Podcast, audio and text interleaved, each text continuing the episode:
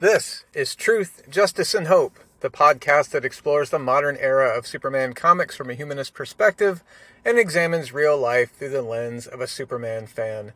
I'm Grant Richter, and this is episode 64.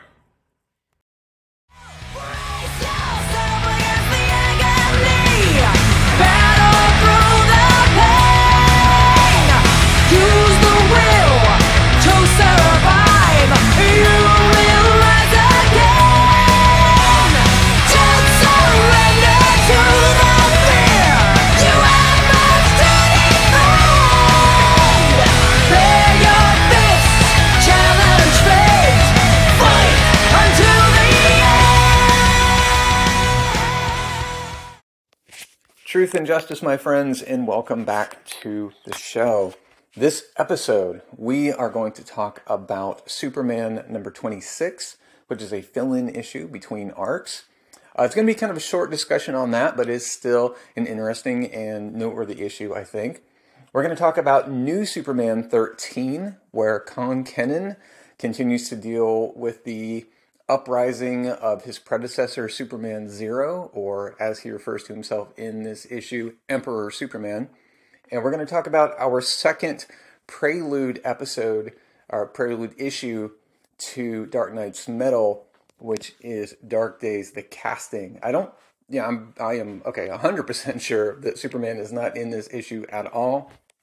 So I'm not going to do a super deep dive on it, but I am going to go over the plot points of it and touch on some things in it that I find interesting, and that will get us set up to our uh, beginning of our full discussion of Dark Nights Metal next month, or at least next month in terms of uh, publication. But before we get into all that, as always, I have some thoughts from here at the Fortress of Solitude. Now, the last couple Fortress segments that I've talked about, I went into the first two pillars of the philosophy of truth, justice, and hope. Two segments ago, I talked about truth and how it's not only important to be honest with others, but possibly even more important to be honest with yourself. In in my experience, you cannot be fully honest with others if you're not being fully honest with yourself about your feelings and your intentions. In the last segment, I talked about justice not only the the modern interpretation of justice of people who commit wrongdoing facing those consequences, but also the classical Stoic definition of justice of just being someone who contributes to society and being someone who is kind and respectful and helpful to others. So it would follow that this episode I am going to talk about hope and when I think of hope, I don't mean it in the way that's often dismissed as I hope things are going to be okay. I think of it as perseverance when things are not okay.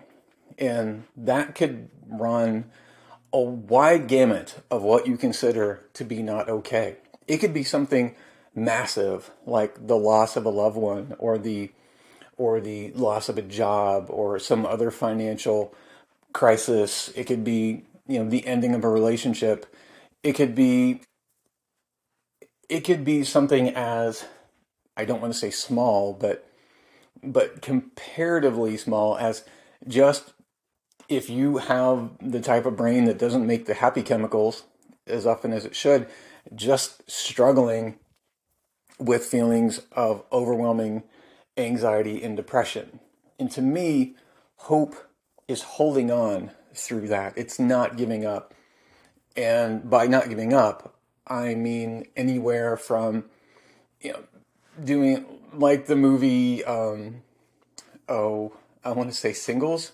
Yeah, the early 90s, like the grunge movie, you know, where the, the guy's girlfriend breaks up with him. And so he just like stops shaving and stops bathing and stops going to work, you know, just kind of not participating in life, you know, for a while. Or on the more extreme example, people who literally give up on life itself. And um, there's an example that I want to point to. Recently in the news, I think a lot of people are familiar with the story of the the trans woman who was a member of the Montana state legislature. I, I apologize, I don't remember her full, her full name. I know her, her first name is Zoe. I cannot remember her last name off the top of my head. But recently she was banned from participating in person in the legislature and she was banned from any uh, committees in the legislature because she stood up for trans rights and stood up against an anti-trans bill that the legislature was was attempting to pass at the time. I think it is fully passed now. I don't remember if it's been signed into law or not. Um, but because she stood up, she was banned. And um, as part of her standing up against this bill, she talked about how banning gender affirming care for teenagers who who don't identify with their gender of birth or the gender they were assigned at birth can have um, suicidal consequences. And you know, I, I can't imagine what that would be like to be you know, trapped in the gender of a body that you don't identify with. And I don't pretend like I can, but I can empathize. And um, you know, regardless of her of her speech, you know, she was dismissed. And the next day, another member of that legislature who is a lady who is a staunch Republican. In fact, I think she was one of the authors of the bill. She gave a speech on the floor um, dismissing the the trans woman's claims um, and told her well she framed it as her story, but I I I think of more of her as her child's story. And this Republican lady went on to talk about how she has a and she referred to her as a daughter. And I say this assuming that this this now adult child was assigned female at birth, and that the the the congresswoman was misgendering her because she does not support positive trans identity, and she talked about how her daughter in quotes was trans and how she wanted to transition and the mother would not let her transition and the the child had severe suicidal uh, ideologies and tendencies because of it. Um, and the, the, woman went on to say, well, well, I knew that the suicidal thing wasn't real because she didn't go, go through with it. So she didn't really mean it. And I think it was just a way to get attention. But then she went on this, and someone asked her, it's like, well, doesn't it, doesn't it bother you that your own child was suicidal because of your actions? She said, no, I would rather she have died than have let her transition. And you know that that hit me really hard.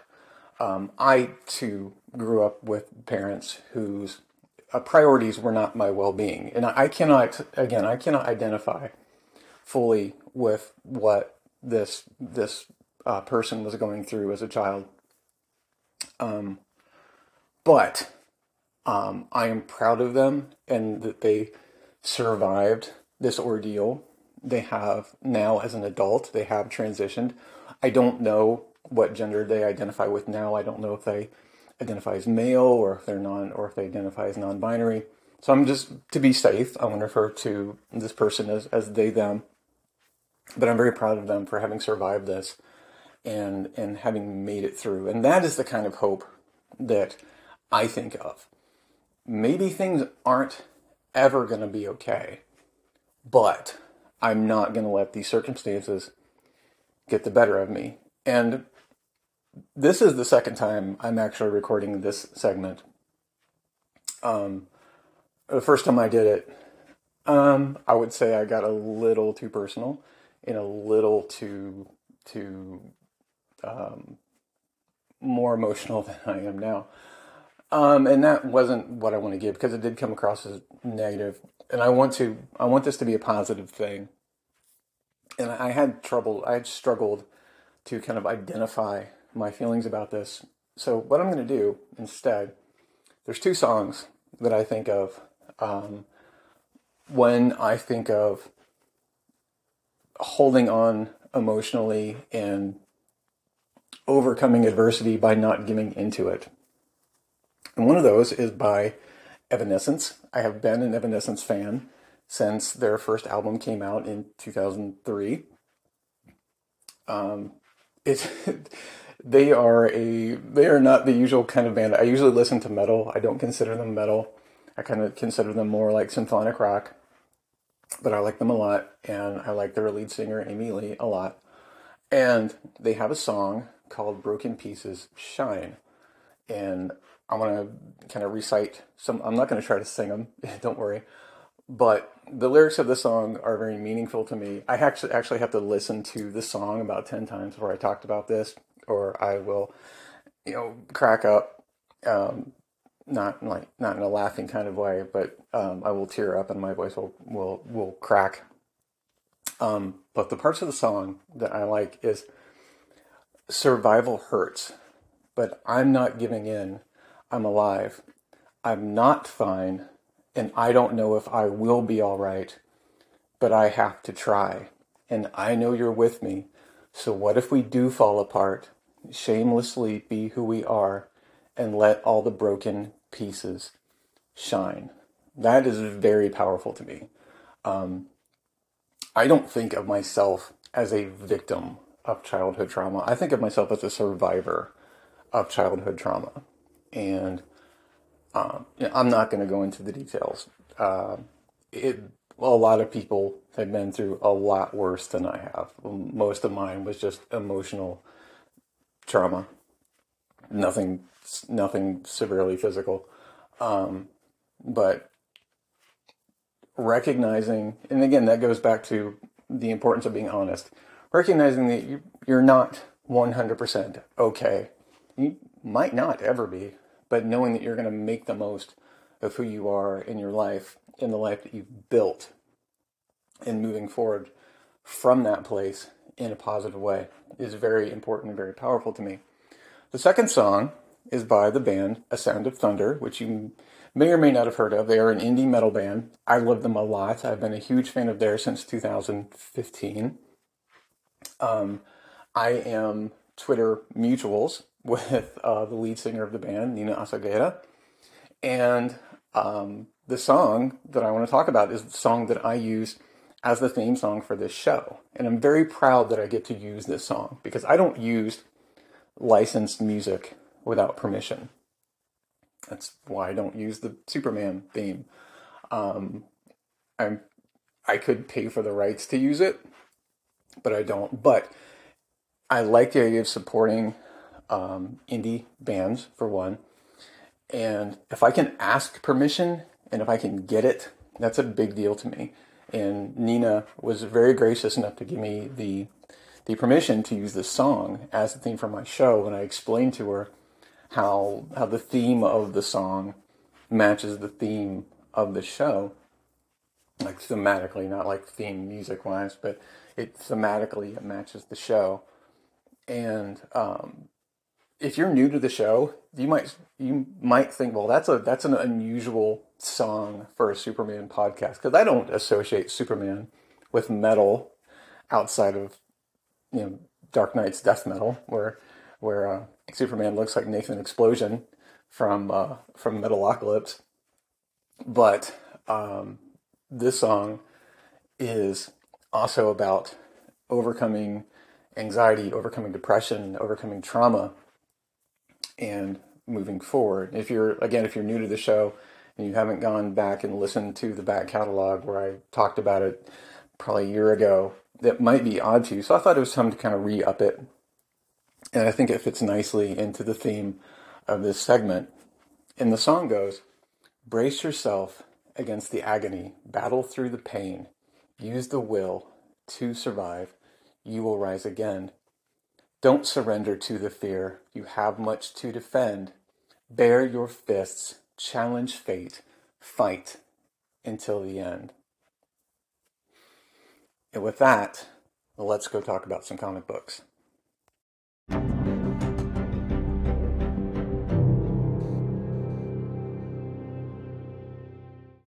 All right. Superman number 26 is cover dated July 5th of 2017. Again, this is a fill-in issue. It's written by Michael Moreci, um, M-O-R-E-C-I, not not go home and you cry and you want to die, Morrissey. I'm not familiar with their work. Um, Scott Godlewski is the artist. Uh, Godlewski will go on to um, take part in the the Superman Heroes and Superman Villains one shot anthologies that uh, came out as part of uh, Superman revealing his secret identity that we will get to later on down the line. Uh, he also contributed to the first few issues of uh, Phillip Kennedy Johnson's run on Action Comics. Covers are done, our colors are done by Hi-Fi. Rob Leigh's the letterer. Lee Weeks and Brad Anderson did the main cover, and Jorge Jimenez and Alejandro Sanchez. My one of my favorite art teams did the variant. Now the the main cover is good. It is of Jon in his Superboy costume with his arms folded across his chest and and looking at the reader with a smirk of determination on his face. Superman is standing behind him in his costume. He has his hands resting supportedly on Jon's shoulders. There's a, sm- a, proud smile on his face, but the top half of his face is obscured by the Superman logo. So even though Clark takes up more real estate on the cover, um, it lets you know that Jon is the real focus of this, and and Jon is the way he's inked and colored is inked more distinctly than Clark is. It's like Clark is very much a part of the background, and Jon is very much the the focus of the cover. Now, the variant is one I want to give a lot of time to talk about. Um, and much like the Fortress segment, this is the second time I'm recording talking about this one because I really went off the rails talking about this one the first time I recorded it. And if you think to yourself, wow, Grant, that's a lot when we get talking about this one, know that this is the toned down version. So again, this is by Jimenez and um, and Sanchez, and it is an homage to a Golden Age cover uh, that was originally done by Fred Ray, and it is of Superman in his modern day costume, standing with his right right fist on his hip, his left arm his left arm outstretched. There is a bald eagle with its wings stretched, resting on his arm. Uh, Superman has his head cocked slightly away from the eagle. There's a smile on his face. The background is all black except for a okay, think of Captain America's original triangular shield, and that is what is behind Superman. And again, this is an homage to a Golden Age cover. It's very good. It's an extremely well done cover. And when I first saw this a couple years ago, when I was reading this run for the first time, and when I saw it again when I was prepping for this episode, it took me back a little bit because of the timing of it. And again, this is July of 2017. So this is halfway through the first year of the previous presidential administration, a time where where toxic nationalism was on the rise, where jingoism was on the rise. Um, and for a while now, things like bald eagles and freedom and stuff like that and patriotism has been co opted by the far right. And the timing of the cover felt off to me. It, initially, it felt like DC having Jimenez do this cover as a way of kind of pandering to the right and saying, look, you know, look, we're Superman's not woke. Don't worry, guys. You know, we're still rah rah USA. But I choose not to think of it like that. I don't know what DC's intentions are, but here's my intention of how I choose to interpret this cover. Like I said, um, things about patriotism, the American flag, bald eagles, freedom, all that's been co opted by people who have come up with their own way of interpreting those things, where the only version that they consider acceptable is, would take us back to the way things were done in the 1950s, where only straight white Christian men have really any rights and any say so in how the government's run. And I don't think that's how it should be. Yes, they've taken it. I think we should take it back. I think the American flag is very nice. I love bald eagles. We have one in our neighborhood. I get excited when I see it fly around. I don't I am I do not support many many things that our country has done since its inception. But I think the potential is there for tremendous good. And I would like I'm not an uber patriot. I am I am not a person who goes out and waves the American flag back and forth, but I would like to be able to think of myself as being patriotic. And that is hard to do right now. But if we take what those things back from people who subverted them and made them into something toxic and make it into something positive again, then those things can be ours. So that's how I'm interpreting this. I'm interpreting this as this is Superman, the paragon of goodness, taking these things back from people who have twisted these things that should be good and made them into something bad and bringing it back into a place where those of us who believe in equity, who believe in equality, who believe that freedom means the right to do what you how you would like to live your life as long as it doesn't hurt others. And the freedom to live live your life without being hurt by others. That's what freedom should mean. So that is how i choose to interpret this cover and that is why I'm using it as the thumbnail for this episode. Um, so we open with a flashback to young Clark waking up in his bed on the Kent farm by Pa, telling him that Clark gets to run the farm all by himself today. So go downstairs, and this actually answers a question that I raised in the last episode. What do they what do they farm on the Kent farm? Well, here we see that they raise wheat and it still doesn't answer what they raise on the modern day Kent farm in Hamilton County, but at least on the at least on Jonathan and Martha Kent's farm, they farmed wheat.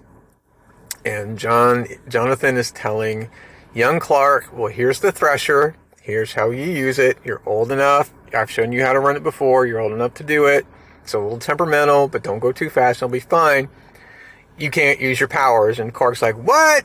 and John's Jonathan's like, look, if you're going to do this right, you cannot use your powers. And Clark's thinking, well, just wait until you're out of eye shot and ear shot, and I'm going to show you. And we flash to the future, and Clark is telling Lois how he is having trouble steering young Jon in the right direction. About how Clark tries to train him, and everything that Clark tells him, Jon thinks he knows better and he just won't listen. And we see where they're fighting these robot drones. And Clark is trying to tell Jon how to take them out, but Jon's like, "Yeah, yeah, yeah. I, I see their power source. All I got to do is open the chest plate, and then I can I can destroy all the robots." And uh, and Clark is thinking to himself, he wants to do more, and I understand where he's coming from, but he has to learn how to use his powers in smarter ways. Right now, he's just a hammer bashing everything he sees as a nail. And um, they take out all the all the drones and they find like kind of the master control robot. They like one of them is is still a robot itself, but someone is controlling this robot and that robot is controlling all the others. But Jon's like, "Ha! I see the one. I see the one controlling all the others. I'm gonna smash it." And Clark's like, "No, no, no! Stop!" But before he can, Jon smashes the controller robot. And Clark's like, "Well, great. I was gonna use it to find out who was controlling it, and then we could maybe get to the bottom of all this. And Jon's like, Why are you always telling me what to do? Nothing I do is right. You say stop the bad guys, I stop the bad guys. You said protect the people, I protected the people. What's the big deal? And this is kind of reminiscent of what um, it felt like they were building up to before the Tom Taylor Son of Kal-El series after Jon eventually gets aged up. In Jon's future state book, we in that book, Clark is off planet or he's dead. They don't expressly say why. And Jon has taken over as the Superman of Metropolis, and he's gone just too far. He's done something.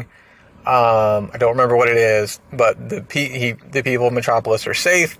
But whatever Jon is just a bridge too far, and the people of Metropolis don't trust Jon at this point. And it's it's supposed to be like an possible alternate future that never actually comes to pass but things come kind of close to it.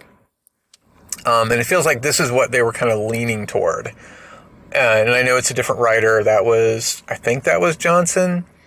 Um, you know, this is, you know, this is uh, a, basically a filler, a fill-in, but it does. I wonder if this is kind of where they took inspiration from this this idea of Jon, who's a little too headstrong, who just won't listen.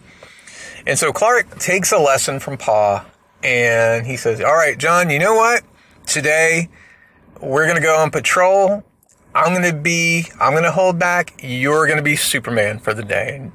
And, Jon's like, and he thought Jon would be kind of intimidated by this. He would be overwhelmed, but he finds Jon doing one arm push ups, which Damian has inspired him to start doing. Um, I got to tell you, when I was when I was 10, 11, 12 years old, I couldn't do. I still can't do one arm push ups. I could barely do two arm push ups when I was that age. So, but I also didn't have superpowers.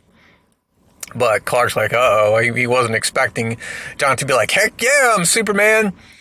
And so they show a scene where uh, Jon rescued a mother and her baby from a burning building, but he ended up knocking on a load bearing wall in the process. And um, Jon uh, later on, they're going to stop a train, and Jon goes to stop the train. And Clark is honestly, he's kind of micromanaging him. He's like, "Hey, don't forget, if you you know if you slow the train down too fast, you know the middle cars are going to buckle." And Jon's like, "I know." Um, and you know, Clark even says, "Good job, but next time I would." And um, and that's when they hear you know something about no wait help, and they have to go rushing back to Hamilton County. So we see that not only is Jon not listening, Clark is being a little too, uh, I've already said micromanaging, and that not necessarily, but I would say he's being a little too critical. They they don't have a happy medium in their training method.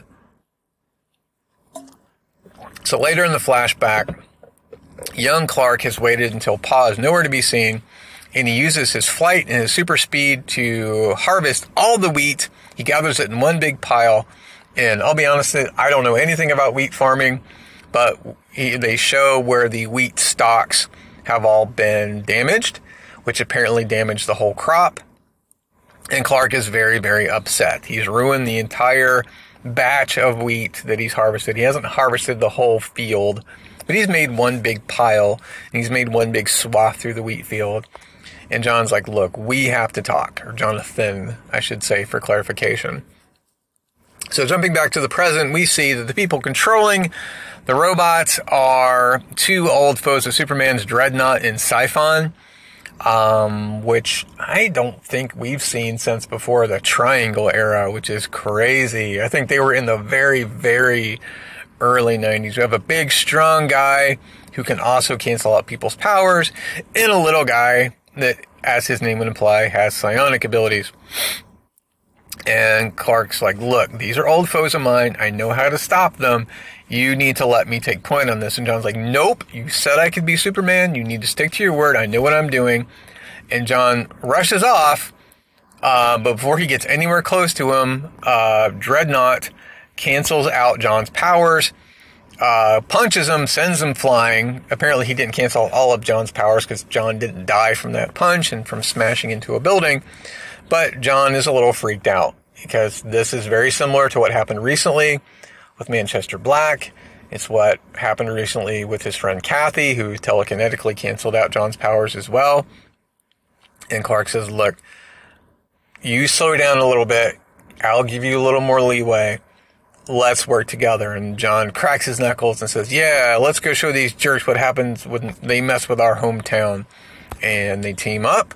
And sure enough, uh, Superman grabs Dreadnaught and flies him up into space and says, Oh no, your tricks don't work on me. I don't know why that would be the case. Um, I have not read the issues from the early 90s with Dreadnaught and Psi-Phon for a long time. Well, not long time, but a couple years. Long enough that I don't remember all the details. And Jon punches out Psi-Phon. Um, I don't know why this worked, but it did. And it was fine. We're just going to roll with it. Um, Psi-Phon gets in his ship and he flies off into space. Uh, like I said, Clark just throws Dreadnaught into space. Dreadnaught's a big, super tough guy. He'll be fine. Um, one thing I did think was funny is that Clark says, Now let this be a lesson for what happens when you mess with Earth. Remember it. I don't want to have this conversation again. I like that. I like the whole, I don't want to talk about this again kind of thing. It's very fun. Um, it's like, um, like the movie The Bodyguard. After he gets, you know, one of the other bodyguards gets mad at him, and Kevin Costner like throws a knife that like barely misses the guy's head and says, "I don't want to have this conversation again." I thought that was pretty fun. Um, so they go clean up the drones and uh, they talk about, um, you know, Clark is saying um, that me letting you use your powers in your way shouldn't be unusual. You know, Jon, Jon is saying how, how weird it was for them to work together like that. And Clark says, We've gone through a lot lately, and I have to trust you'll find your own way. And believe it or not, Pa and me had the same problem we've been having. And we go back to the flashback where young Clark is very upset. Jonathan is trying to calm him down and said, Look, yeah, I'm upset at you because you didn't listen, but I'm also upset at myself because I didn't appreciate who you are and how we could do things your way, just a better way of doing things your way. And uh, Flashing back to the present, Jon says, Pa was pretty awesome, wasn't he? And Clark says, Yeah, he was, and I have a lot to learn from him. But you know what? There's no one else in the world I'd rather learn with. And they're sitting on the roof of the house, and Clark reaches over and gives Jon a hug. And it's very nice. Um, like I said, very, for a fill in issue, this is really good. Because a lot of times when you have a fill in, it doesn't really take into account what the overall thematic arc of the series has been, if there has been one. You know, sometimes be like, okay, well, there's there's a break in in story arc A before we go into story arc B. We're going to have this little one or two piece adventure in the meantime that has nothing to do with anything. This the the details of the adventure don't have anything to do with anything that's come before in the series or anything that's gone on, but the theme is the same of Jon learning and growing and learning to use his power better, learning to use his powers better, and Clark learning to be a better mentor for his son. So, uh, not a very in depth uh, discussion of the issue for all that. Uh, it's not an issue that set me off on tangents like I'm often want to do. Um, but, you know, not my favorite issue uh, by far of the series so far, but you know still very solid issue, especially like I said for a fill-in. So I'm going to go take a quick break. Um, again, the show is now ad free, so I'm not going to write an ad in this spot. But I would like to remind you that now that the show is ad free, the show does rely on your support more than ever. I'll be going over all the Patreon details at the end of the episode. I'd love it if you could stick around for that and consider subscribing to the Patreon if you have the time and opportunity to do so. But again, I'm going to take a quick break and I'll come right back and we'll talk about New Superman number 13.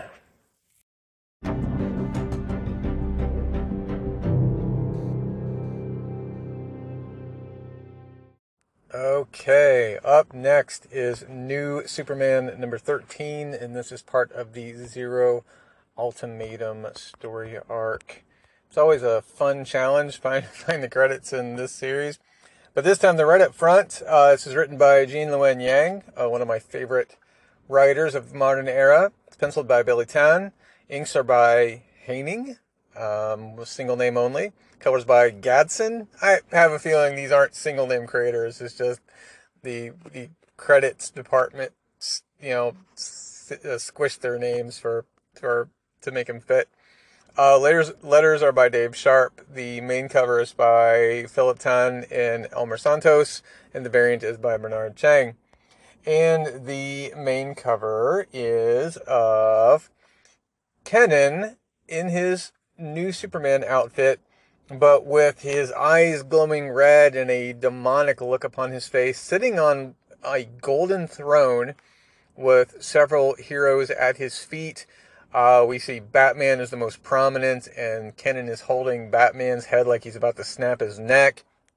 Lying on the ground in front of Batman is Harley, and um, I'm blanking on the name. Uh, one of the Green Lanterns. I'm sorry. I will come back to it in just a second. We have the what looks like the Flash in the background behind him, and um, the new Batman of China. All we see is his arm and gauntlet, and that Green Lantern is, of course, Simon Baz. Uh, very cool cover. Oh, by the way, uh, behind uh, the throne Kenan is sitting on is the ghostly image of what may or may not be his uh, martial arts instructor, I Ching. The variant is of Kenan grabbing a car as it's falling off a bridge with one hand and then catching the the frozen yogurt or ice cream cup that has fallen out of the car with his other hand where Kenan is making a like tongue sticking out of the side of the mouth, yummy, yummy face. Very fun, very silly cover. Um, I do like the the main one better this time. Um, Chiang's covers have been just spectacular though on this series. They're they're always very silly and very fun. Now, always, if you are new to the show, if this is your first episode, I highly recommend you rewind at least a few episodes to the beginning of this story arc, if not further to the beginning of the series. But again, if this is your new, if you are new to the show, if this is your first episode, I'm going to do my best to get you caught up. So when Superman, the main Superman, um, gave off like a solar flare burst at some indeterminate comic book time ago, that energy was captured by the mysterious Dr. Omen of China's Ministry of Self-Reliance, and she used and she used that energy to give a young man from China, Kong Kenan, Superman-like powers and teamed him with a Justice League of China. At the beginning of the series, Kenan believed that his mother had died in a plane crash, and he believed that his father was a simple mechanic who was writing kind of a subversive underground uh, like blog uh, we later found out that his mother had once been the leader of a group of superhuman terrorists. I forget what her code name was, but she had this very cool, like sword themed swashbuckler outfit. And his dad was the co leader. Uh, I shouldn't say super powered, but um, uh, technologically enhanced terrorists, costume terrorists. Her dad, uh, Kenan's dad, was the co-leader of this group. He went by the name of Flying Dragon General. Um, and Kenan ended up going up against this this group that called themselves the Freedom Fighters. He believed, and Kenan believes that his dad died in the final confrontation with the Freedom Fighters we, as the reader, know that Kenan's dad is not dead and that he's been kept in a, like, what, what I think of as a bacta tank from Star Wars, the, the big vertical tank filled with liquid that helps you heal faster. And that Dr. Omen has referred to Kenan's dad in the tube as my love. And last issue, while fighting uh, Superman Zero, who is Kenan's predecessor in this government program. Uh, Dr. Omen fell out of a top of a building. Kenan went to go grab her, and Dr. Omen said, "You idiot! I'm your mother," which confirmed has confirmed my suspicion from a few issues ago. Which gets us caught up to where we are now. So, Dr. Omen, she falls from the top of this tower, which has been attacked by Superman Zero, now calling himself Emperor Superman. Kenan goes to grab her, but she is grabbed by Emperor Superman first. And Emperor Superman wears this awesome costume that is very kind of ancient Chinese warlord inspired. He has this helmet that has this big gold dragon on it, and the S on his chest is made up of a golden legless dragon. It's very cool. It has these big shoulder plates with gold trim on them and uh, red bracers. It's very, very sharp looking costume. Um, so Kenan, he Kenan's powers are kept in check by his emotions, or I should say, they're empowered by his emotions. When he and can control his thoughts, when he can control his emotions, when he can move his chi intentionally to different parts of his body, um, then he's able to activate his powers. He cannot fly yet, but the invulnerability power saves him from crashing into the ground. And but as he crum- climbs out of the rubble, he says his invulnerability is failing. Um, Kenan shouts at Emperor Superman to stop. Emperor Superman hits him with a blast of cold breath, which freezes Kenan on the spot. The Flash of China, Avery Ho, runs up and she punches the ice to break him free. And Kenan says, you know, he he he flew off with um, uh, Emperor Superman flew off with Dr. Omen. He doesn't tell anybody what Dr. Omen said yet, but he needs to find her. He needs to talk to her. He needs answers. And um, with Avery, again, is Kenan's um, um, not exactly martial arts instructor, but his, I would say, his Tai Chi instructor, I Ching, who's teaching Kenan to control the flow of his chi. Um, and um, uh, by Kenan says that Baishi, the Batman of China, showed him a video of Kenan's father still alive in this Bacta tube in a secret laboratory in the Loess Loess Plateau, and it's L O E S S. Again, with with all the with all the things in this book that have to have Chinese names, I apologize if I'm saying them wrong. Um, one of these days, I should probably do my research a little better and probably maybe look them up on YouTube and see their how like how they're actually pronounced. I promise I will be better in the future. And so, with that knowledge, Kenan activates his super speed and he runs off to the Loess Plateau, which is in the Shang the Shaanxi province.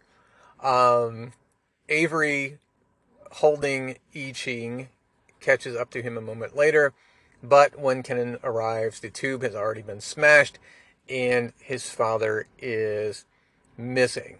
So uh, Kenan's like, Look, I got to track him down. I got to track down Dr. Omen. I got to track down my dad. But Avery says, Look, we are the Justice League of China. We have a bigger crisis right now. Uh, Superman Zero is trying to take over the entire country. He is priority number one. And um, Kenan's like, I know, but it doesn't make any sense. Dr. Omen said, she said she's my mom. How could she say something like that? My mom's dead.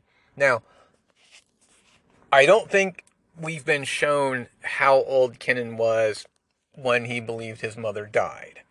But I think he was old enough to remember her. But it could be that he's young enough that the memory of her face has faded but that's not to say that Kenan's dad probably wouldn't have photographs laying around. So I would assume that if Dr. Omen really is Kenan's mom, then she's had her facial structure change to look different. Um, and while Kenan is, is really upset, he's lashing out. I Ching tells him, to face the chaos around us, we must first face the chaos within. And he puts his fingers on Kenan's forehead, and he does a trick that he's done a few times in the past. He takes them, at least psychically, to what is called in between what is and what is not. So I'm interpreting this as like the psychic astral plane. And uh, it's this big, big white empty space. Kind of think about like the the sub area of the Matrix where where Morpheus keeps all the weapons and stuff. Great, great big white empty room. But instead of like rows upon rows upon endless rows of guns, behind them is this big kind of green scribble. And um, I Ching points it out and says, "We are surrounded by scribbles, but um, but I need you to read them." And so Kenan's like, I, I don't know how, but let me take a look. And Kenan says they're words. And uh, I Ching says, yes, they are, they are, they describe possible actions. So as Kenan looks at the words and he discusses it with I Ching, I Ching points out that they are, the scribble is changing and it's changing into Chinese characters, which I do not have the ability to read. But I Ching tells us that they are laying out the choices of should you find your missing father or rescue the woman who claims to be your mother or fight the self-proclaimed emperor Superman or quell the streets of Shanghai. And uh, Kenan's like, well, that's the problem. I have to do it all. And I Ching says, yes, but which is first? Be still, be mindful, and read. And the characters um, solidify to the word for lead. And I Ching tells him it is time to step up and be the leader of the Justice League of China. And we see now that on the ground near them are a series of octagons that have the symbols of the different Justice League members. We have a kind of purple pink octagon with a yellow lightning bolt representing Avery. We have a red octagon with three yellow um, parallel lines that represent Baishi's Robin bot, which I think is really funny that it's not the R for Robin, but it's supposed to represent the the ties that held the original Robin's tunic closed. I think that's really funny. We have a blue octagon with the yellow Batman symbol in it, and we have a green octagon with the yellow Wonder Woman symbol in it. And then we have another octagon off in the background that's directly under the characters that symbolize lead. We can't see what's in it. I don't know if that is supposed to be a character that we haven't met yet, or if that is supposed to symbolize the Justice League as a whole. So from there, we go to the Fortress of Sovereignty, formerly the Shanghai Tower uh, in Shanghai. And Superman Zero has Dr. Omen tied to a chair. Um, and he wants Dr. Omen to release all the metahuman or technologically advanced prisoners of the crab shell, which is an underwater prison that the Chinese government uses to house such individuals. And uh, Dr. Omen tells him, You'll have to do better than that to those who have gotten an up close look at death. Death, it doesn't inspire them much.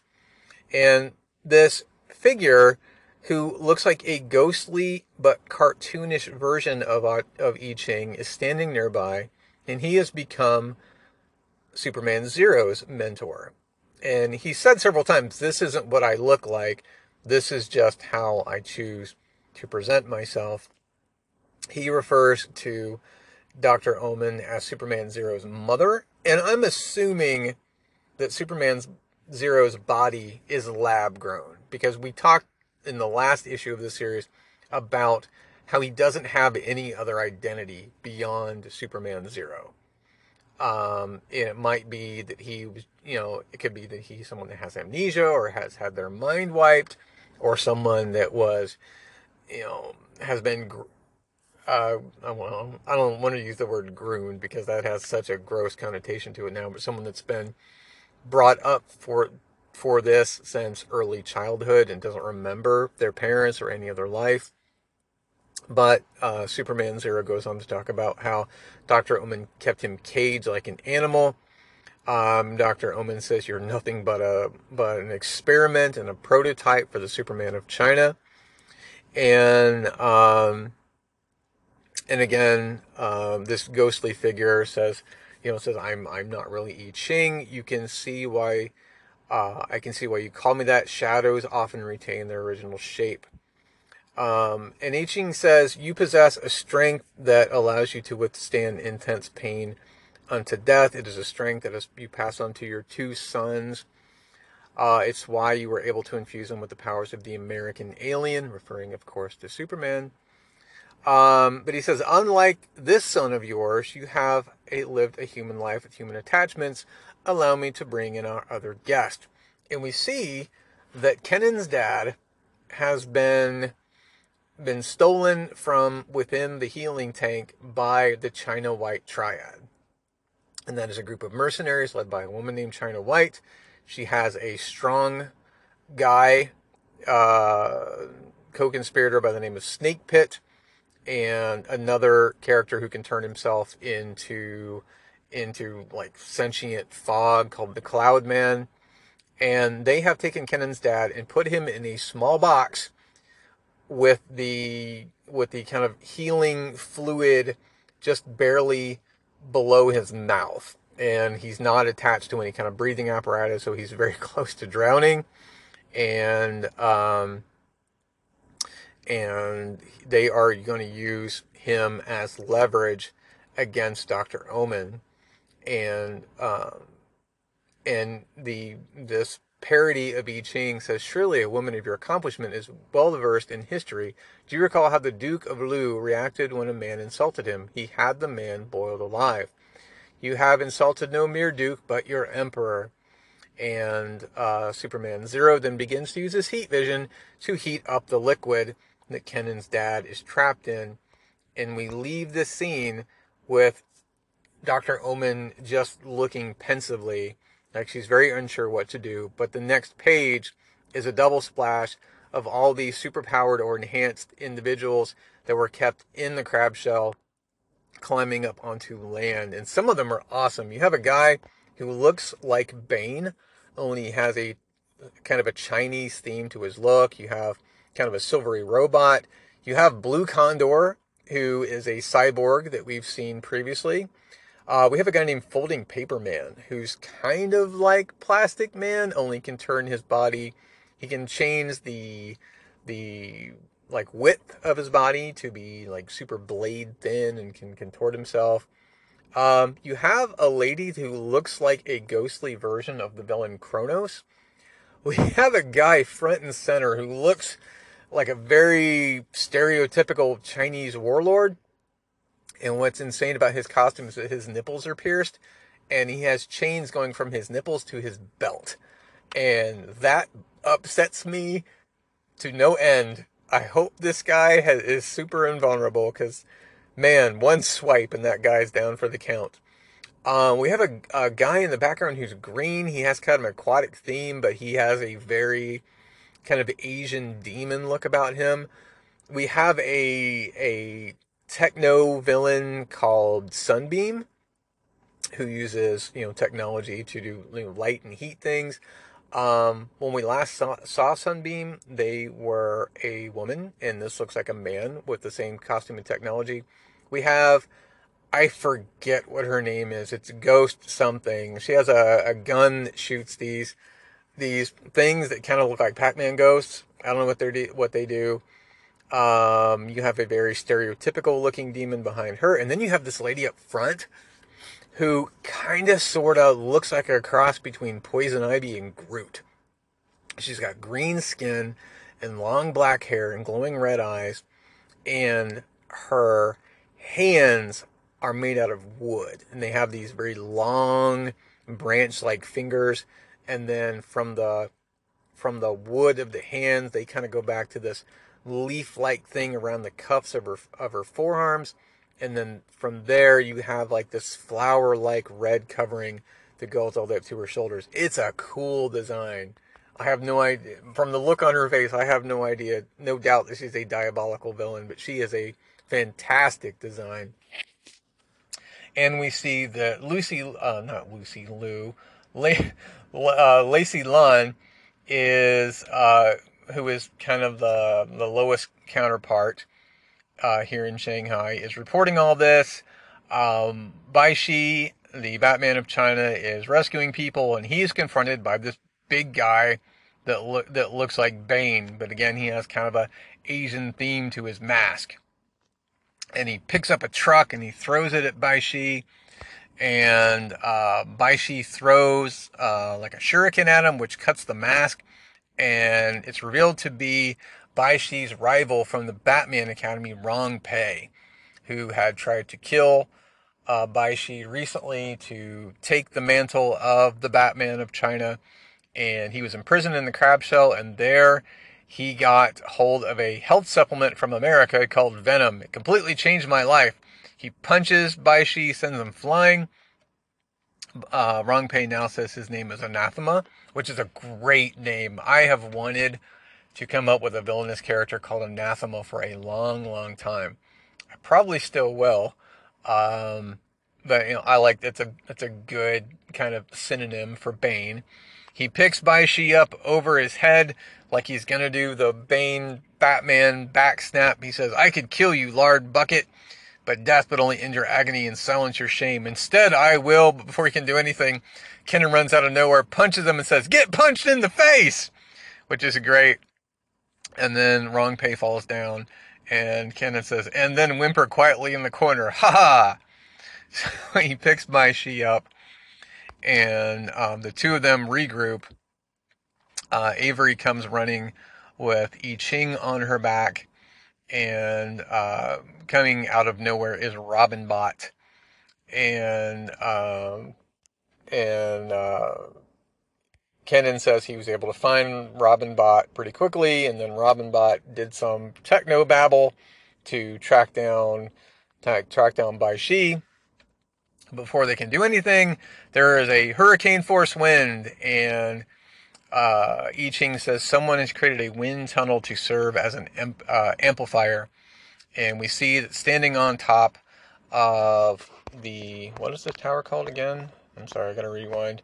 The Fortress of Sovereignty, formerly the Shanghai Tower. So, uh, so standing on top of the Fortress of Sovereignty is Emperor Superman, and ghostly not I Ching and the China White Triad. And uh, he he says, "For you are the capital of a new reign, the reign of Emperor Superman. At this very moment, newly freed metahuman rebels wander the streets of the city. Listen to me, metahumans. It was I who freed you from your unjust prison. I freed you because you are the soldiers of an army under my command, a new imperial army. We see a, a new guy who has like a Van Dyke facial hair thing. He's got the little pointy beard, and then he's got the swooshy mustache, and he has a helmet that's shaped like a bullet.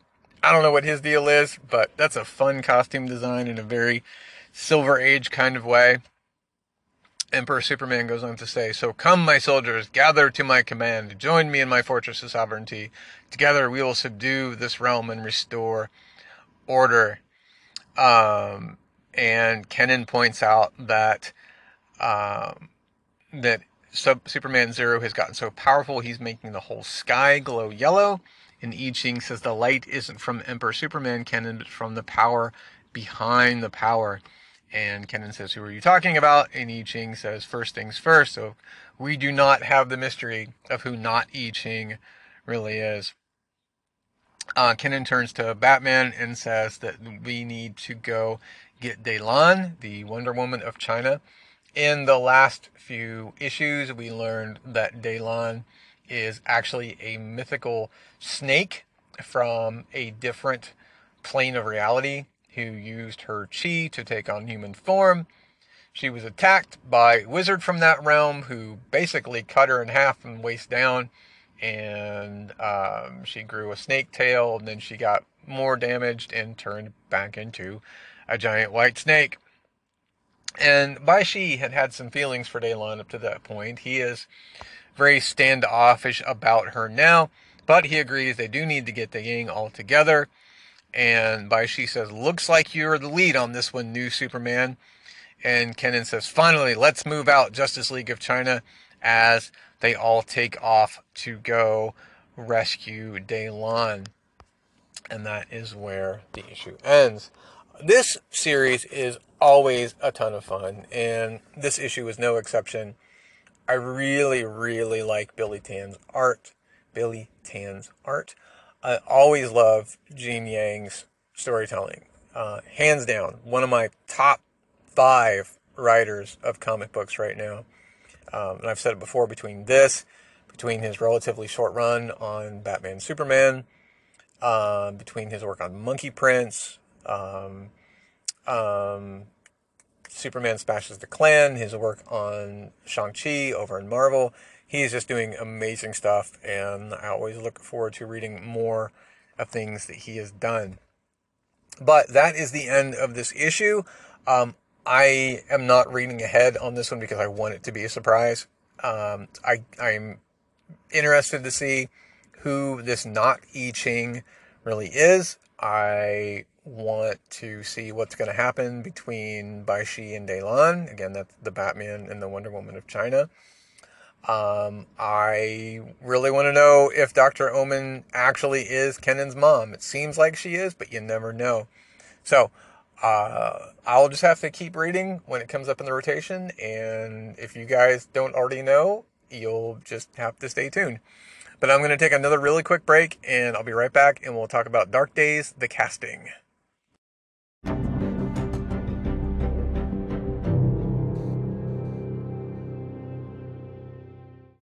Alrighty. Dark Days, the casting is the second prelude issue building up to Dark Nights Metal. Like I said earlier, Superman is not in this issue. Plan A is to do kind of a skimming overview of this issue just to keep up with what's going on. But it is really well written and really interesting, so I can't say how well I will be able to stick to this plan. Um, but let me go over the credits here. There's there are a lot. Um, I don't know if I can find them honestly. Um, man, I don't even see him in the thing. Uh, well, I'll just tell you what the app says about him. Um, it is written by Scott Snyder and James. I've always said Tinian, but I've heard people say Tynion, so I don't know. Um, they're a fantastic writing combo, and I'll get to talk about more about them as a writing combo in the near future. Pencils are by Jim Lee, Andy Kubert, and John Romita Jr. Inks are by Klaus Janson and Danny Miki. I suspect that Janson is the inker on most of Romita's uh, pencils. Um, I don't have credits right here for colors and letters. Um, but there are several variant color covers. There's one by Alex Sinclair, one by Jim Lee, one by Scott Williams. Um, and the cover date on this one is July 12th of 2017. Um, I don't know what counts as the main cover on these because there were a bunch of variants. But the main, definitely by Jim Lee, is uh, Batman, the Joker, Duke Thomas, and Hal Jordan all in the Batcave, standing in front of some kind of machine, as with like like Green Lantern is powering part of the machine. It looks like it's projecting something. I think it's supposed to be projecting a portal, and they're all looking into what's in the portal. And it's a well done cover. Jim Lee style on it is just not to my taste. I don't know what it is. Uh, I think maybe his work on New 52 left a like Justice League left a bad taste in my mouth. I don't know. I just I'm just not a Jim Lee fan. Um, we have the the Andy Kubert cover, which is pretty good. Um, it's got Batman and Wonder Woman, and they are in the fiery pits of something that we'll find out soon. Diana is twirling the lasso over her head, and she looks great. Batman looks a little weird. Um, as much as I like Kubert, sometimes when he does very straight on profiles of a character, it makes their face look flat. And that's the case with Batman in this one. And then the third cover by Romita Jr. is of the Joker attacking Batman with a crowbar, Batman deflecting it with a like heavy it's not a battering. it looks like a bat melee weapon it kind of reminds me, like there's the All Star Batman that was done in the Rebirth era, where Batman looks like he's kind of like a bat crowbar. That's kind of what this looks like. And then Hal Jordan's in the background trying to grab Joker with a clamp made of Green Lantern energy. Joker looks really good. Um, the like smashed computer monitors behind Batman look really good, but Batman looks odd and Hal Jordan looks odd. Um, I can't tell who did the inks on this one. I don't think it's Janson. Um, but yeah, I mean, when it comes to JR, JR, it either really works or it really doesn't, and a lot of it depends on the inker. And uh, like I said, Joker looks great in this one, but Batman and, and, and the Green Lantern, Green Lantern look a little weird. So we open with mono, with like a journal entry by Carter Hall Hawkman, and he's talking about how he's always thought of himself as a detective, no matter what life he's been in, no matter what his career has been, because he's always trying to uncover like the secrets of the universe. And we see him walking through a museum with Hawk Girl. And this is supposed to be, I think, in the 1940s. Now, what's interesting about this, and this is how I know this is going to take me longer than 15 minutes to talk about. Um, as you guys probably know, before Crisis, Carter Hall and Shiera Saunders were Hawkman and Hawk Girl of the 19 of the Golden Age, and then of Earth 2, and Katar Hol and Shara Thal were the Hawkman and Hawkwoman of the Silver Age. And the the costumes that Hawkman and Hawkgirl are wearing here are very much the Earth 1 Hawkman costumes. We have the Earth 1 Hawkman helmet, we have the Earth 1 Hawkwoman helmet, the low cut blouse that Hawkgirl is wearing is it looks like the one the Hawkwoman wore. But after Crisis on Infinite Earths and after the um, the Hawkworld reboot, uh, Carter Carter Hall and Shiera Sanders became the Hawk Hawk peoples all the way through this uh, were the Hawk people of you know they'd been Hawk Hawkman and Hawk Girl from World War II all the way up to the present age. So it makes sense that they would be put in the in the costumes of their pre-crisis Earth One counterparts. If you don't know about all that stuff, I'm sorry. Continuity is fun. I enjoy it even though it's complicated. And he his journal goes on to talk about how in their efforts to uncover all these mysteries, they came across a secret cabal of immortals who who had been seeking out these mysteries and keeping them safe themselves. Ah, here are the full credits. Uh, Snyder and Tynion, like I said, Lee, Kubert, and Romita, like I said, Williams, Janson, and Danny Miki. Um, Alex Sinclair and Jeremiah Skipper did the colors, and Steve Wands did the letters. Okay, sorry about that.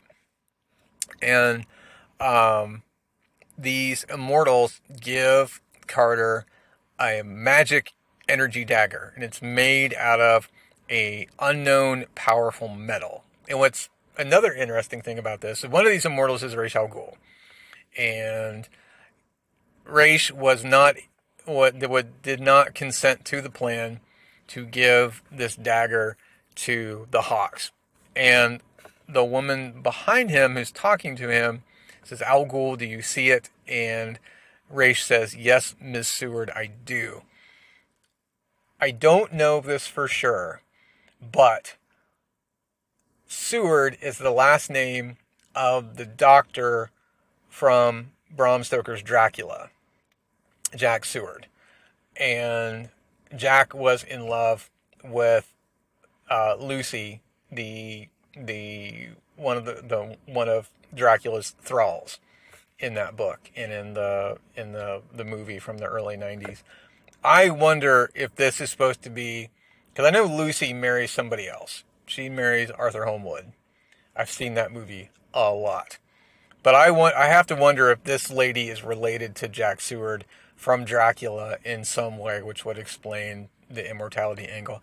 I don't know. It could just be random, but it's what it makes me think of. And um, we see that this dagger is just crackling with all this electrical energy and uh, Hawkman's journal says the truth would hit us like lightning. Now we go from there to Mathana, Greece, where Batman is in like tactical armor and he's fighting a griffin.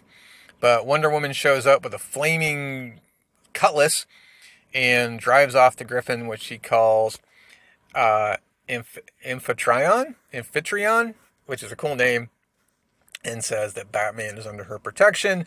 All Batman had to do to get entrance to the sacred temple was to ask, and Batman says, I was going to do that next.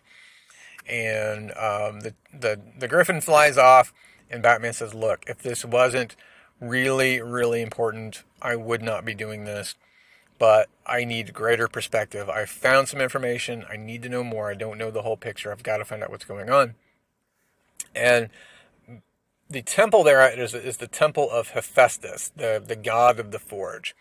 And he says that you know, this information he's found out has to do with some kind of otherworldly metal. It's either come from an alien planet or it's come from another dimension or the realm of the gods or something. But he figured if anybody knew anything about unearthly metal, the god of the forge would know. But Wonder Woman says, I'm sorry, you're too late. She pushes open the doors and she says that the gods have abandoned Earth. And we see that the temple is abandoned, the forge is abandoned, the the all the, the smelting pit is cool. There's cobwebs all over everything. She says they barred the gates of Olympus behind them. And Batman asks, why would they leave? And Diana says they believe a war is coming, a war that will not only shape the earth, but the cosmos themselves. A crisis that will shake the very filament and douse the light of firmament, excuse me, and douse the light of creation. I can see in your eyes that you saw it coming too. How can you know the thinking of the gods? Now, this um, these pages are done by Romita.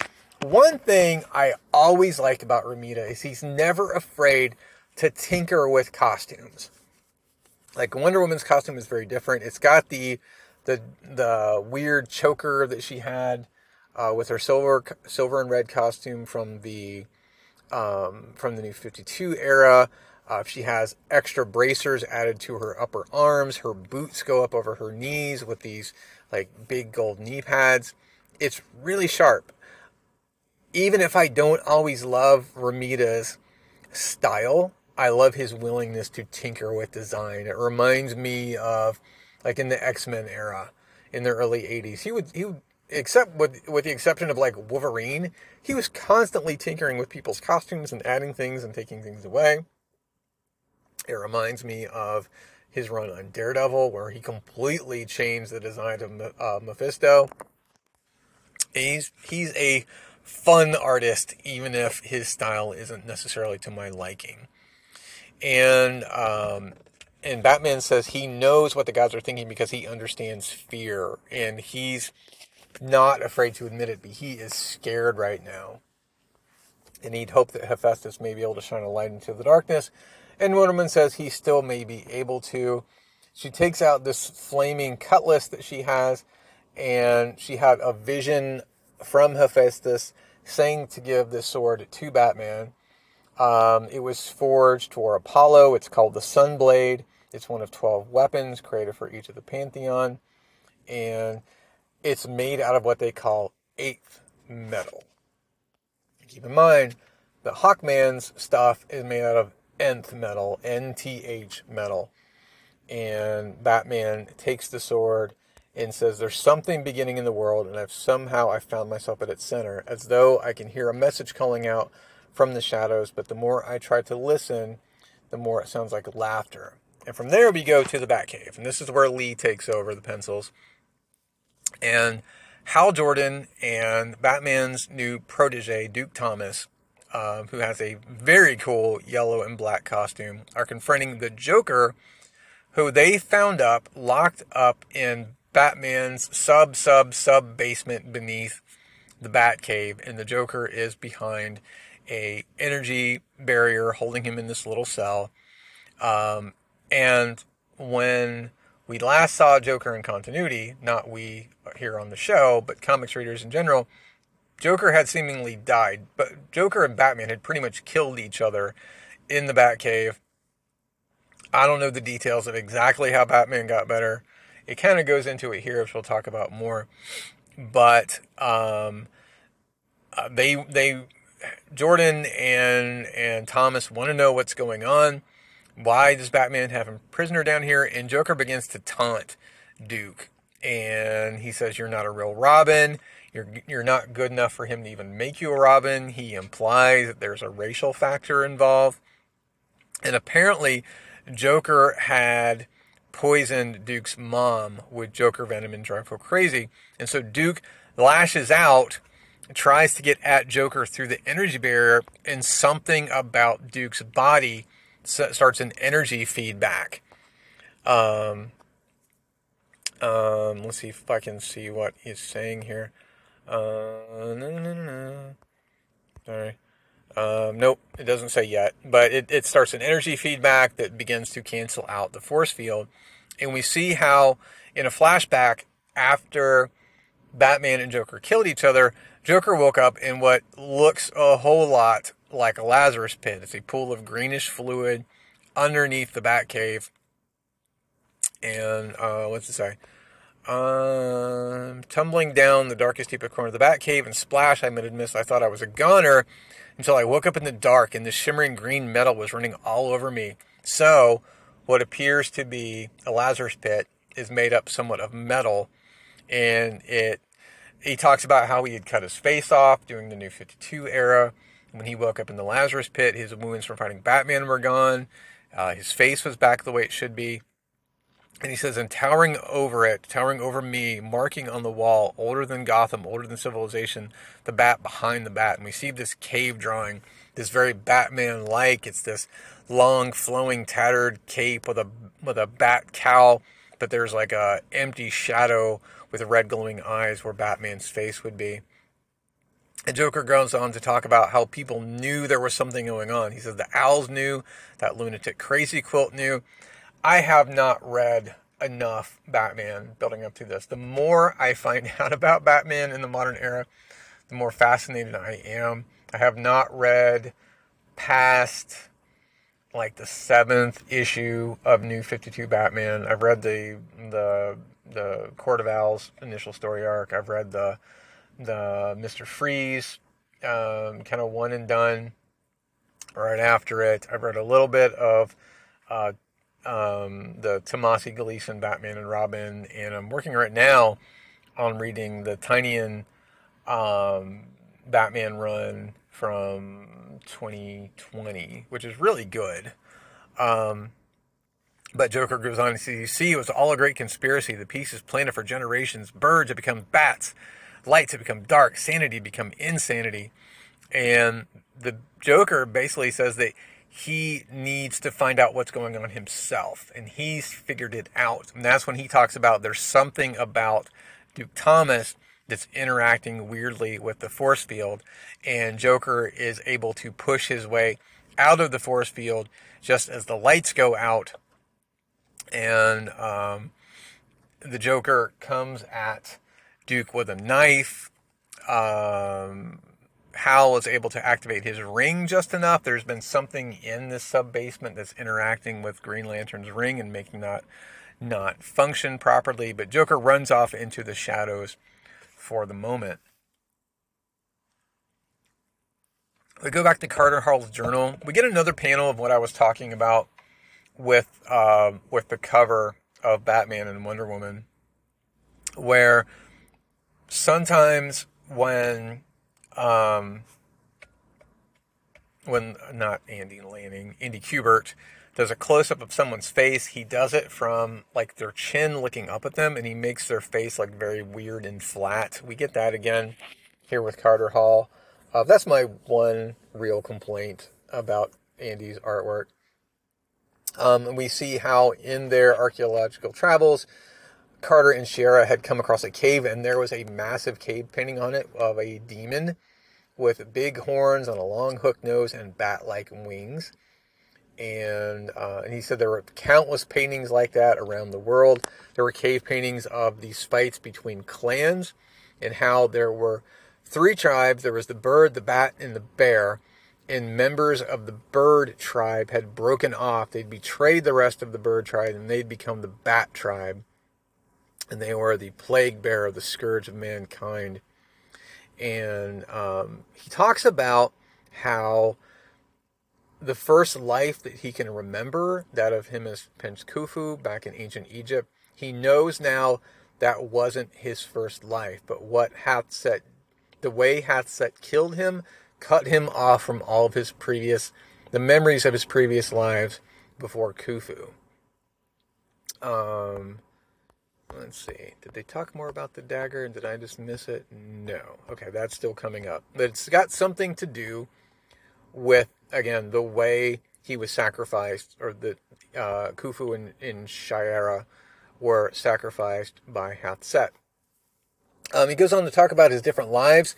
Um, it's implied that in one of his lives, Carter founded or was a Blackhawk, or it could be that he secretly founded them. It also goes on to say how he founded the Challengers of the Unknown. He wasn't one of their members, but he was their um, not mentor, but um, you know, person who sponsored them, person who gave them missions. He was the person behind the Challengers. And um, at one point, they used the dagger hooked up to science machines to open a portal. The Challengers went through it. Challengers Mountain exploded, and what was left in the void was this giant face, this giant inhuman face staring back at them.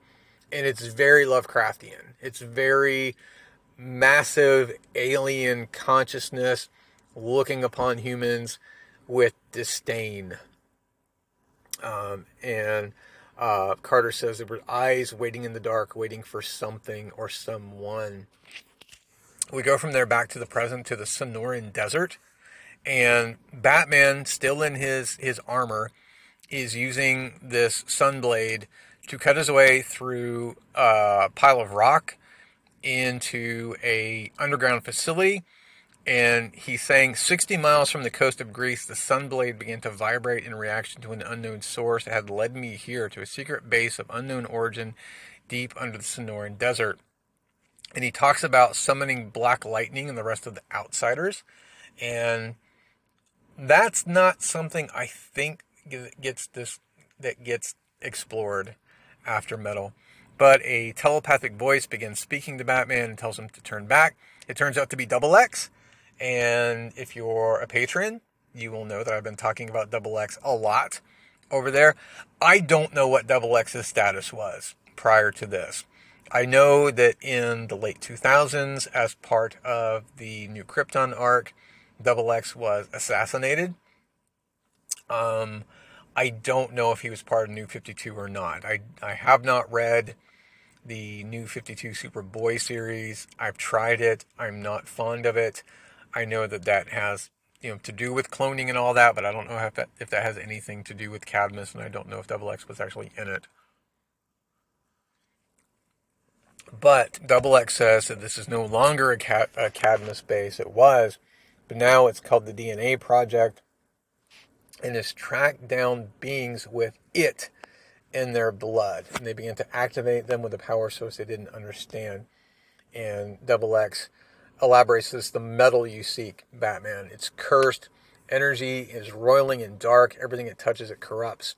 See for yourself the damage it has wrought. And he projects a, a psychic image of Dubbilex himself and um, guys in armor shooting at a big hulking figure that's coming through a gate.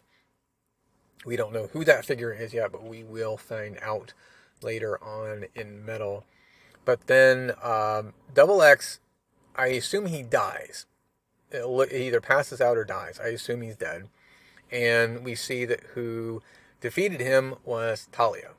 And this must be, this has got to be Janson inking this because Talia looks great. Batman here looks great. Dubbilex looks great. Everything about these pages looks fantastic. This is JRJR at his peak. I've always been a huge fan of Klaus Janson as an inker.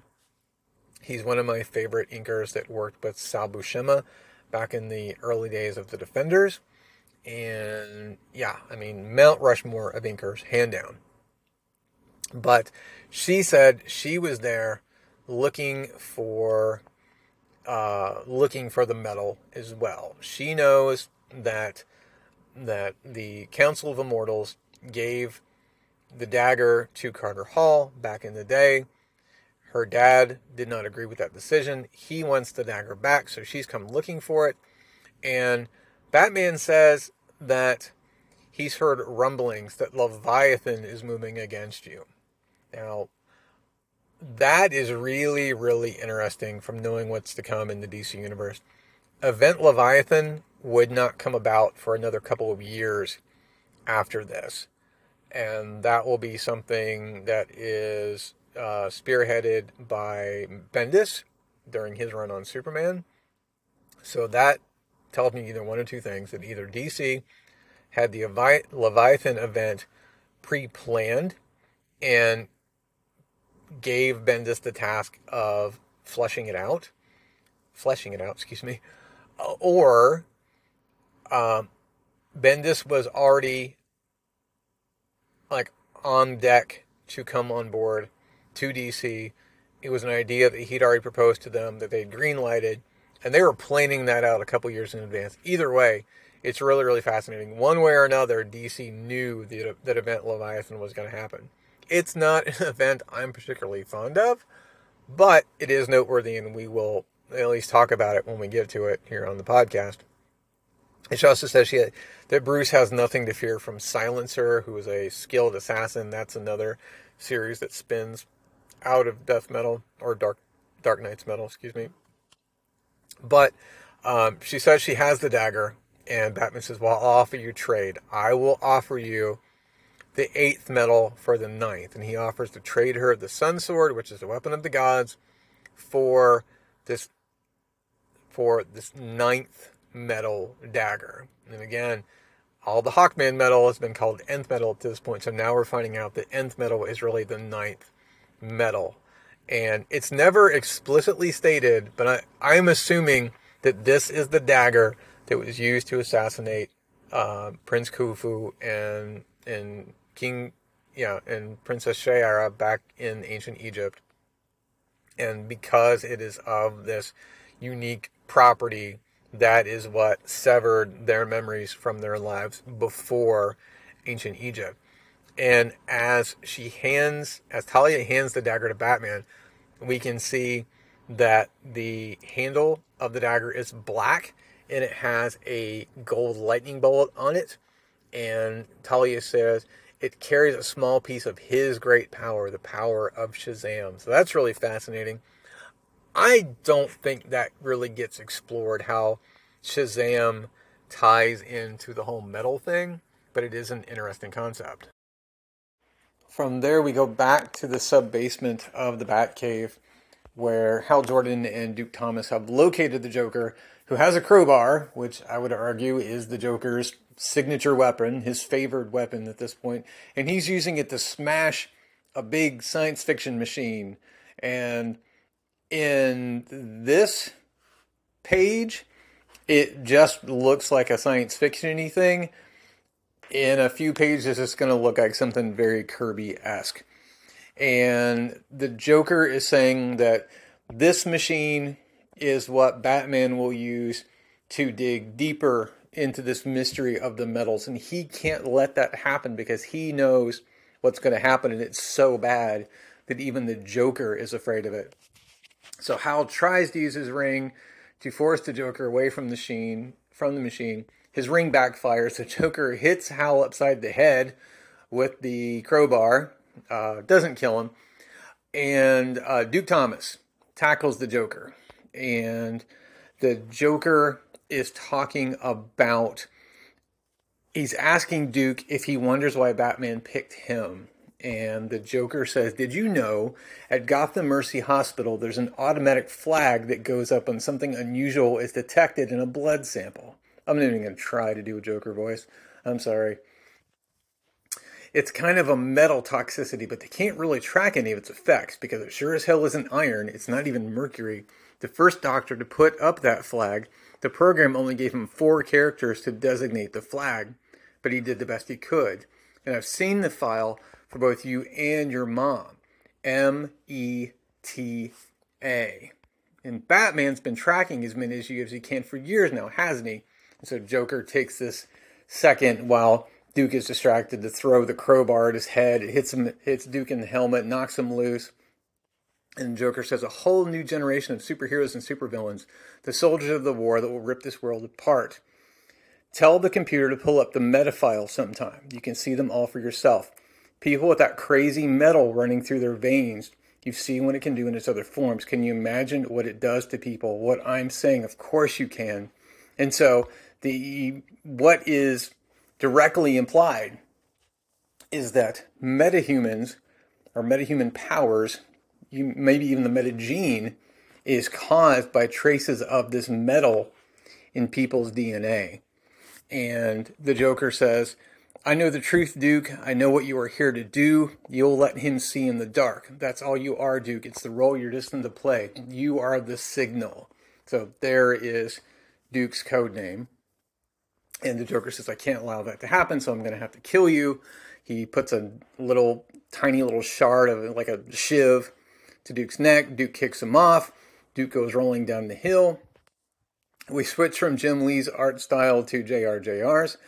And this is where the machine starts to look very Kirby esque. And it's been smashed to mostly to bits by the Joker. But as he begins to go to work on the rest of the machine, there's a rumble, and Hal Jordan has gotten a hold of one of Batman's bat planes, and he talks about how he's a decorated member of the U.S. Air Force, and story time is over. Duke is riding on the wing of the plane, and Joker shouts, No. So from there, we go back to um, Carter Hall in his journal, and we see this big mansion off in the distance. And uh, Carter is talking about how he thinks that he originally thought that the Thanagarians sent nth metal, or what we now understand to be the ninth metal, to Earth to aid humanity.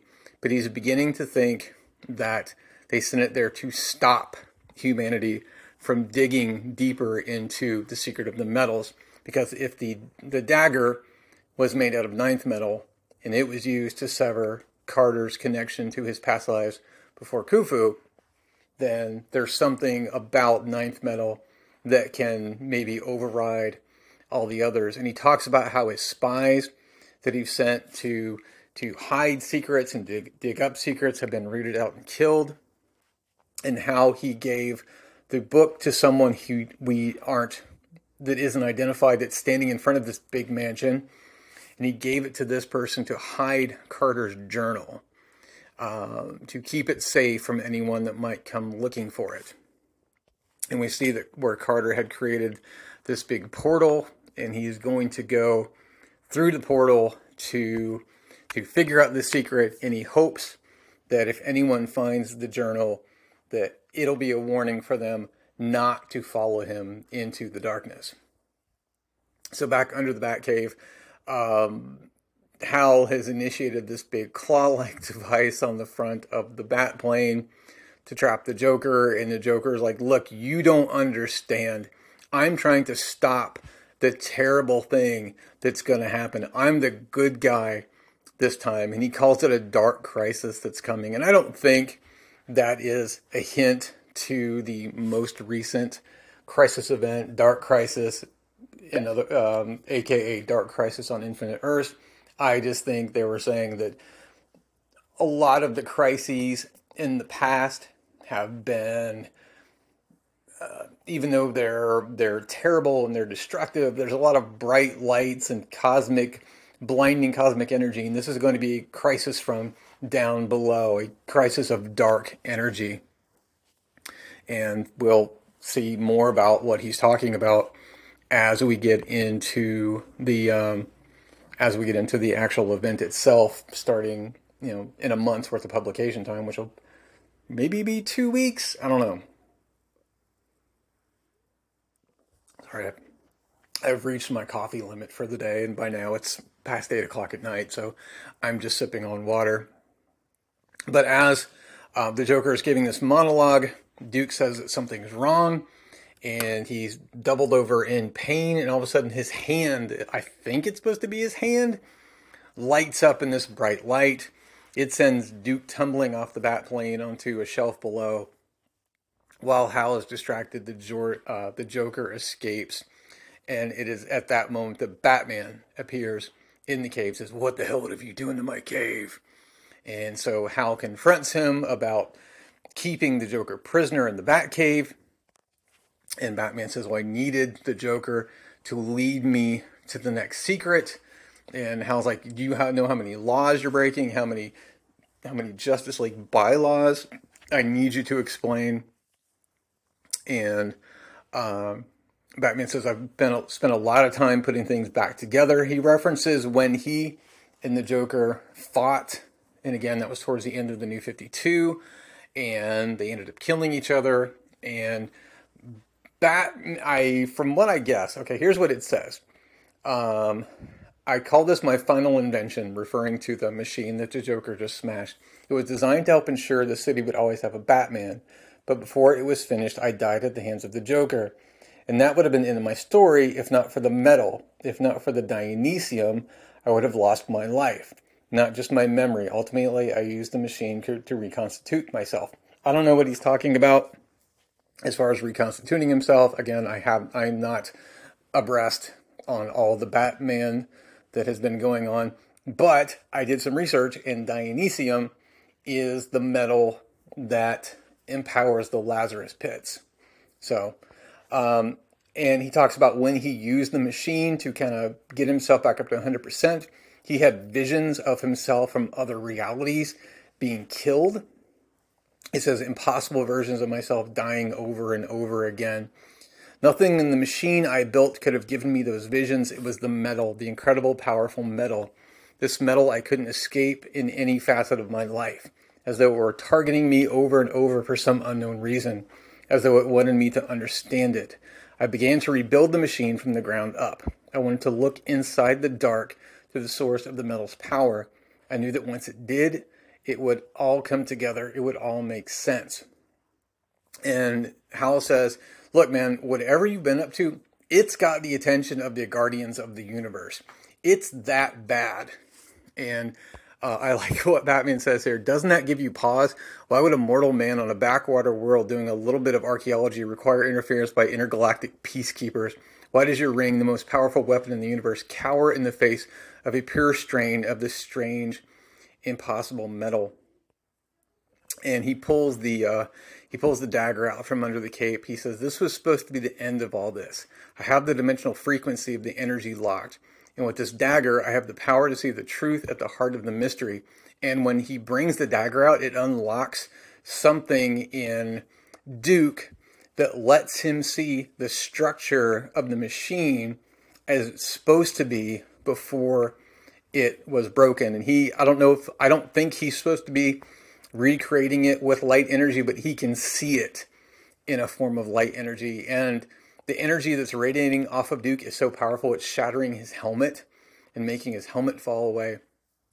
So Hal Jordan creates a he he did the thing that, that Kyle Rayner did back in the day where he created he used his Green Lantern ring to create more Green Lantern rings. And he gives one, he gives a temporary one to Duke. And he says, All right, kid, this duplicate ring's just a loaner, okay? And if what I've been going through today is any indication, this is going to hurt a lot. You need to put it, you need to put all of yourself, all of your will into the ring and show us what you see. So Duke does that, and he recreates the machine using Green Lantern energy. Um, there's a pillar in the center of the machine, and uh, or there's several pillars, uh, and there's there's one bigger central one, and um, uh, Duke is saying that uh, there's all kinds of artifacts here: the Psychopirate's mask, the the owl's electrum, uh, referring to the court of owls, and the electrum was the metal that let them bring that like let them keep their talons in kind of a state of half life or undeath or something like that. Hyperelastic molecules, and I think that's supposed to be a reference to Plastic Man, ancient Themysciran and Atlantean artifacts relics of order and chaos. And um, with everything assembled, Batman plunges the dagger into the base of the pillar, which activates the machine fully.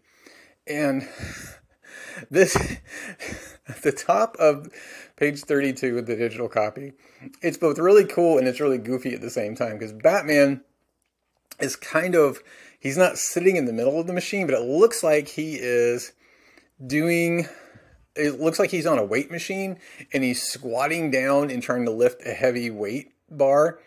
Uh, but and meanwhile we have this kind of very Kirby-esque machinery all around him and it looks like his face in, is in the middle of a big target and um, as this as and there's all this green Green Lantern energy crackling all around, and we get the final excerpt from Carter's journal. It says, At the beginning, your story burned white hot with possibility. You felt the fire in your veins. You need to know, to explore, to understand. And more than that, the knowledge that you can chart your own course through that greater knowledge, that you and only you control your destiny.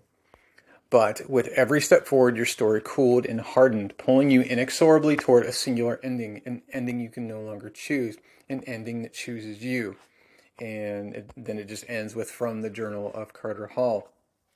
So Batman falls out. Uh, Hal asks him what he sees, and Batman says, "Darkness. I don't understand. I did everything right, but all I saw was darkness." And from there, we go to a lava filled cavern 3,000 miles below Gotham City. And we have these cultists, and they have these, and they have robes that cover their body and their head, and then they have masks made out of what look like the skulls of saber-toothed tigers. And I think that's really clever because I remember from way back when I was a little kid, I had this book on prehistoric animals. And it had a page on saber-toothed tigers, and it had a saber-toothed tiger skull. And I remember the first thing I thought, and I went and showed my mom, I said, it looks like the Joker. And knowing what's coming in this series, I think that's really clever. But at the same time, it almost gives them a bat like appearance. Um, and so the cultists are are saying it is done. He has stared into the abyss, talking about Batman, and we have hidden what lies within. The final seal is broken. After all these generations, the sacrifice is at hand. Let us see them. Let us see what he should have been if we had not prepared him correctly, the dark days are over. And there's this big, like bat like, um, I think it's supposed to be, I think, I can't tell if it's supposed to be a drawing on this cave wall or, or like a structure that's over him, but there's this portal opening above it. And they say the dark knights are coming. And in this portal, we see one, two, three, four, five, six, seven Batman like figures all crackling with with Kirby crackle and then a larger figure looming over them who is just a shadowed face in a hood. And we zoom in on the glowing eyes of the shadowed face in the hood. And says, and with them the true father of Batman. And the issue ends with the invasion begins with metal number one in stores in like a publication month from now. So like I said, there's no Superman in this story, but it's really good. I'm a big fan of Scott Snyder. Um, that is why I need to read more Batman because outside of his Justice League arc that's coming up and the Superman Unchained series from New 52, there is not much Scott Snyder Superman. And I like Snyder's writing style. Sorry, I almost said Snyder's writing style. But yeah, I really like the conspiracy aspect of it. I really like everything tied in together. I think once the meta arc that began however long ago Snyder started this in Batman and it ends with death metal, I don't think anybody has come back to the idea of the nine or ten or however many metals there are. I think it's a thing that's relatively contained within those bookends, but I think it's a really interesting era. And there are aspects of this era um, that are Bendis related that I have mixed feelings about. But as far as metal as far as Justice League No Justice, as far as the Justice League series that follows in Death Metal. I'm very, very excited about what's coming in the new near future here on the podcast. So that is it for our comic book coverage for this week. So I'm going to take another really quick break. It'll be just a second for you, and then I'll be right back to wrap everything up.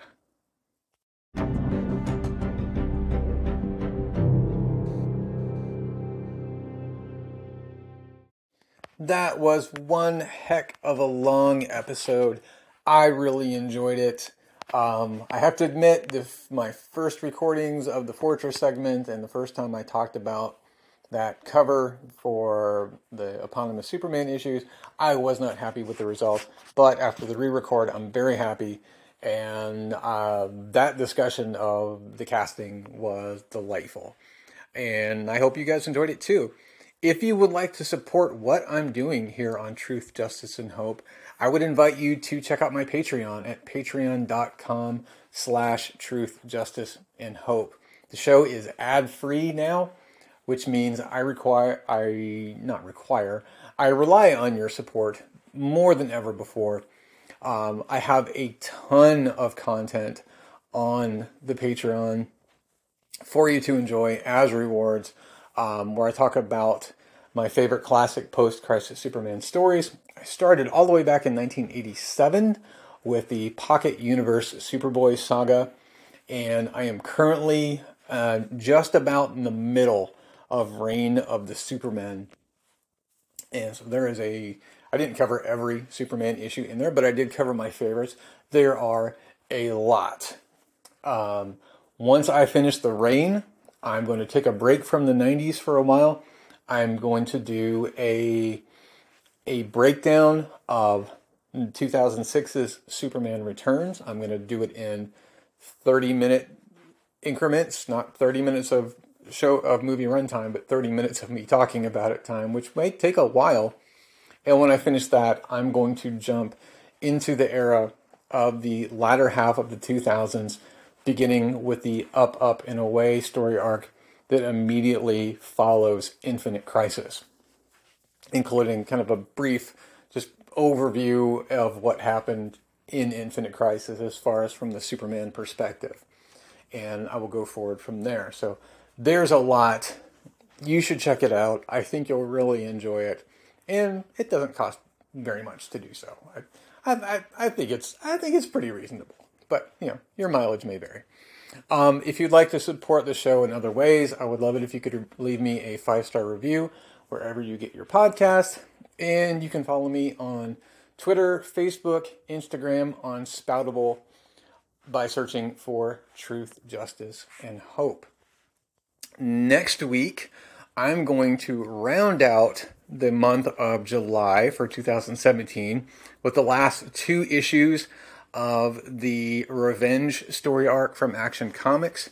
That'll be issues 983, excuse me, and 984.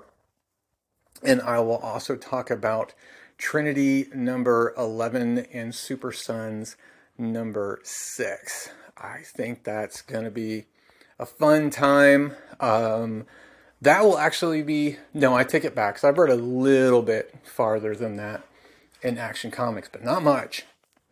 Um, I think once we get to what is it, 980? I think 986 is maybe the farthest I read in that. So we're getting we're getting pretty close to 1000, which is gonna be again really interesting when we get to it.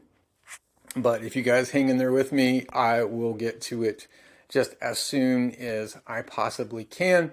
And I will be back next week to continue that journey. But until then, remember to fight fear at every turn with an open mind and an open heart. Love ya.